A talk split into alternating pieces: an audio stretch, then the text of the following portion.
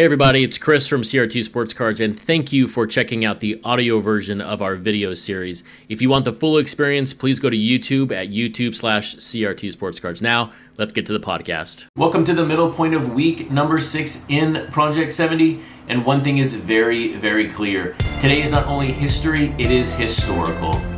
So it's going to be interesting to see in the future if this 20 card set actually is a mosaic at the end of the day. And so if you thought I was to be disappointed that Tatis finished fourth overall right now and that Trout finished sixth in the top 10 right now when it comes to print runs, no, I am elated and I want to see more cards print that high.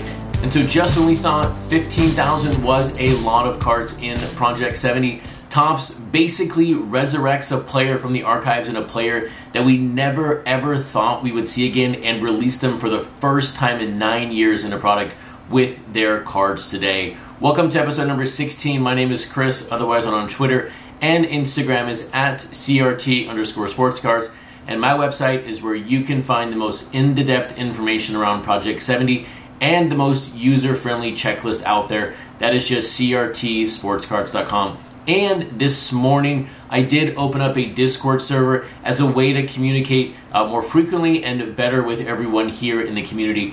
And I did this for one simple reason. It's something I've really missed since we started the project 70 videos. Since I'm doing these nightly giveaways, the comments on the videos are all about numbers, and there's very little conversation back and forth around the cards are released, the artist, what people are liking and not liking, and I want to recapture that. And I felt Discord was the best way to do it. So if you're on Discord, check out CRT Sports Cards, jump into there, and every night after I post a video up, I will have a discussion topic around the show. And of course, you're welcome to join the general tab, whatever you want. I barely use Discord myself, so I'm a new user figuring this all out. So we're going to learn together, but I really want to make this community uh, more conversational versus more around permaguesses because the permaguesses are great, but there are things I learn at times, and not every idea that I talk about on the show is mine. When one of those things I learned this week, and I do own, and I do owe an apology to Undefeated. I did refer to them in a gender pronoun. Undefeated is actually a shoe brand company, a boutique. Undefeated is a brand, so I apologize around referring to Undefeated as him last week. Undefeated is theirs. And while I'm on the same vein of fixing my mistakes, let's fix one more on the Monday episode, I was in my Project 2020 thought process and I just completely forgot about the actual Friday cards that released because I did a lot of my prep work for the Monday show early before work and I just forgot about the Al Kaline, the Walker Buehler, and of course that Ken Griffey by Undefeated. And that Griffey by Undefeated was my print run contest card giveaway for Friday. And then again, another mistake happened last night when I was uh, congratulating the winner for this card. But Kevin Roselle, congratulations on winning this card. You are the very first person to hit the number on the head. And when I went to pen your comment on the thread, I accidentally deleted it and I learned that you cannot recover deleted comments on YouTube. So I went back to your comment on a previous video to let you know how to claim that card. So congrats on winning that Griffey by Undefeated. And then on last Wednesday's giveaway, the Craig Biggio by Fucci, this one was a very tightly contested race, and I was actually really surprised so many people got so close to this because the number was so low. There were two people at 2021. The print run, of course, was 2026. But congrats to Say Hey Kid, your print run guess 2022 was the closest at just four off. And I already have your information um, from you submitting it, so congrats publicly for winning this card free for me. And so while I struggle my way through this week, hopefully by the time we get to Friday, I'll have this week figured out. Topps has their ducks in a row, and with their release on Wednesday, they basically set the card market not on fire, but social media. Seeing them resurrect a player basically from the archives is just amazing. But that player has now overshadowed the Tuesday cards. Let's sort of peel back some layers here and take a look at those Tuesday cards here. We had Claw Money releasing her Don Mattingly. This is the second time we have seen Don Mattingly in the set. Also, Claw Money's second card. This is also 1992 Topps' first entry into the set. And so when you take a look at this Mattingly and you compare it to the Tom Seaver, not really even compare it, just put them side by side. What are Claw Money's distinctive features of her cards two cards in? It is the polka dot background and it is the three claws claw on the card, which is her trademark logo. So this appears to be what we are going to see for the next 16 player cards. And also, there still remains a mystery. The, the artists are doing two Topps wrappers from the years how are those going to look in the set, and when is Topps going to release their first wrapper images of the set? Now, second up on Tuesday is going to be the second artist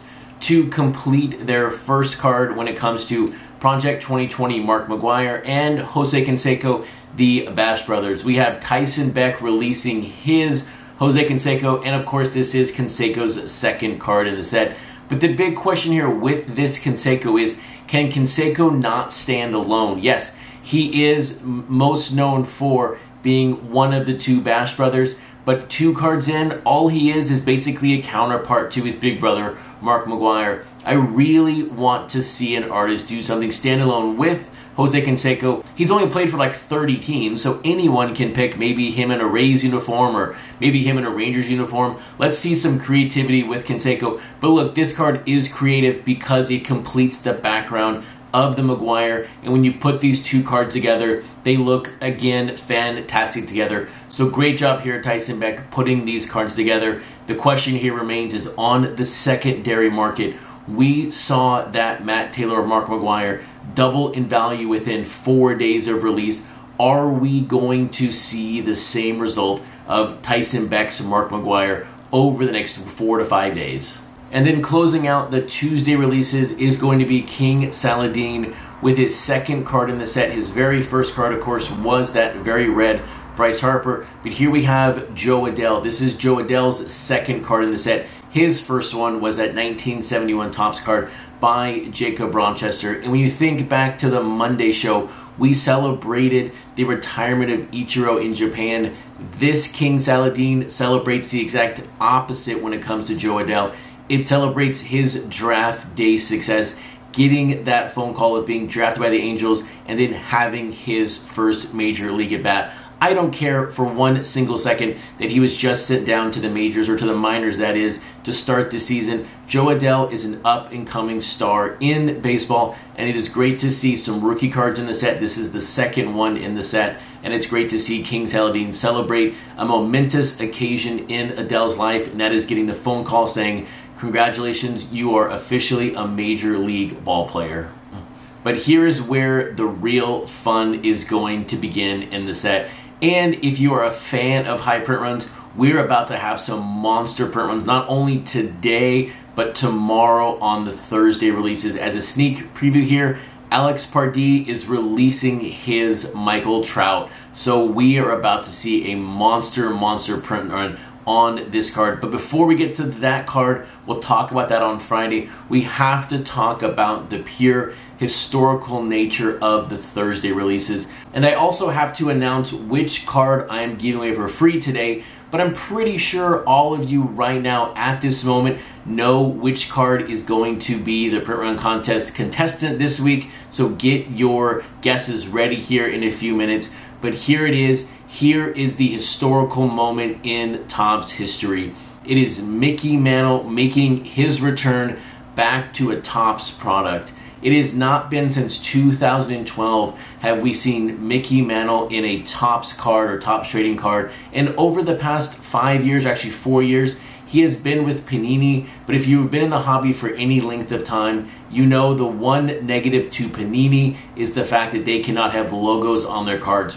So when the family signed that exclusive deal for Mickey Mantle. It was kind of boring because you had Mantle, but you didn't have the Yankees logo. But here he is, back in a Topps product, back with the Yankees logo, and it just feels like we're home. It feels like we just have everything back together. The final piece to the puzzle is now there. Being able to talk about Mantle, being able to celebrate Mantle from the Topps perspective is a gigantic win for them, and it's going to be a gigantic win for the set and also Joshua Vides. Remember, Joshua Vides has the second highest printed card in Project 2020. He released second with that Griffey by Keith Shore. So he has been at the right place at the right time, and here he is again at the right place, at the right place at the right time, being the very first artist to release Mickey Mantle in the set. And I know that Joshua Vides, aka Reality 2 Idea, is sort of a divisive artist in the set. Either you like his artwork or you don't like his artwork.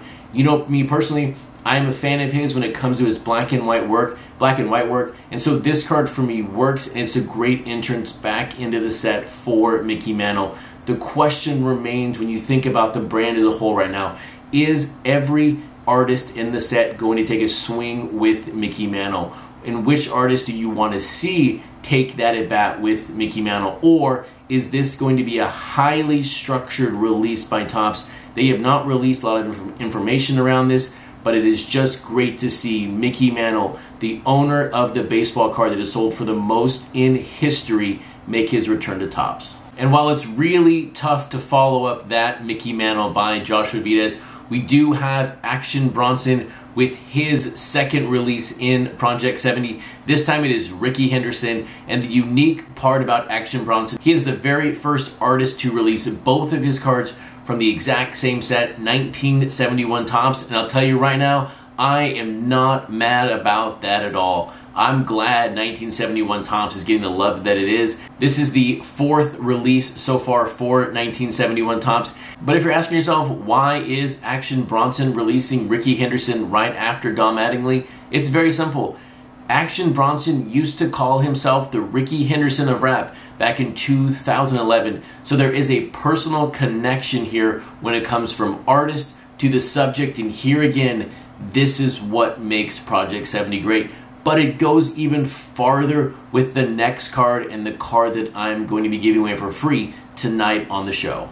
And I will say, I was a tad critical when I saw Jonas Never first card come out. I was kind of like, who puts out Justin Turner first in this sort of mammoth set of Project 70? But it was because I didn't understand the connection of player and the artist. But here it is, an even deeper connection when it comes to Coco Crisp and Jonas Never.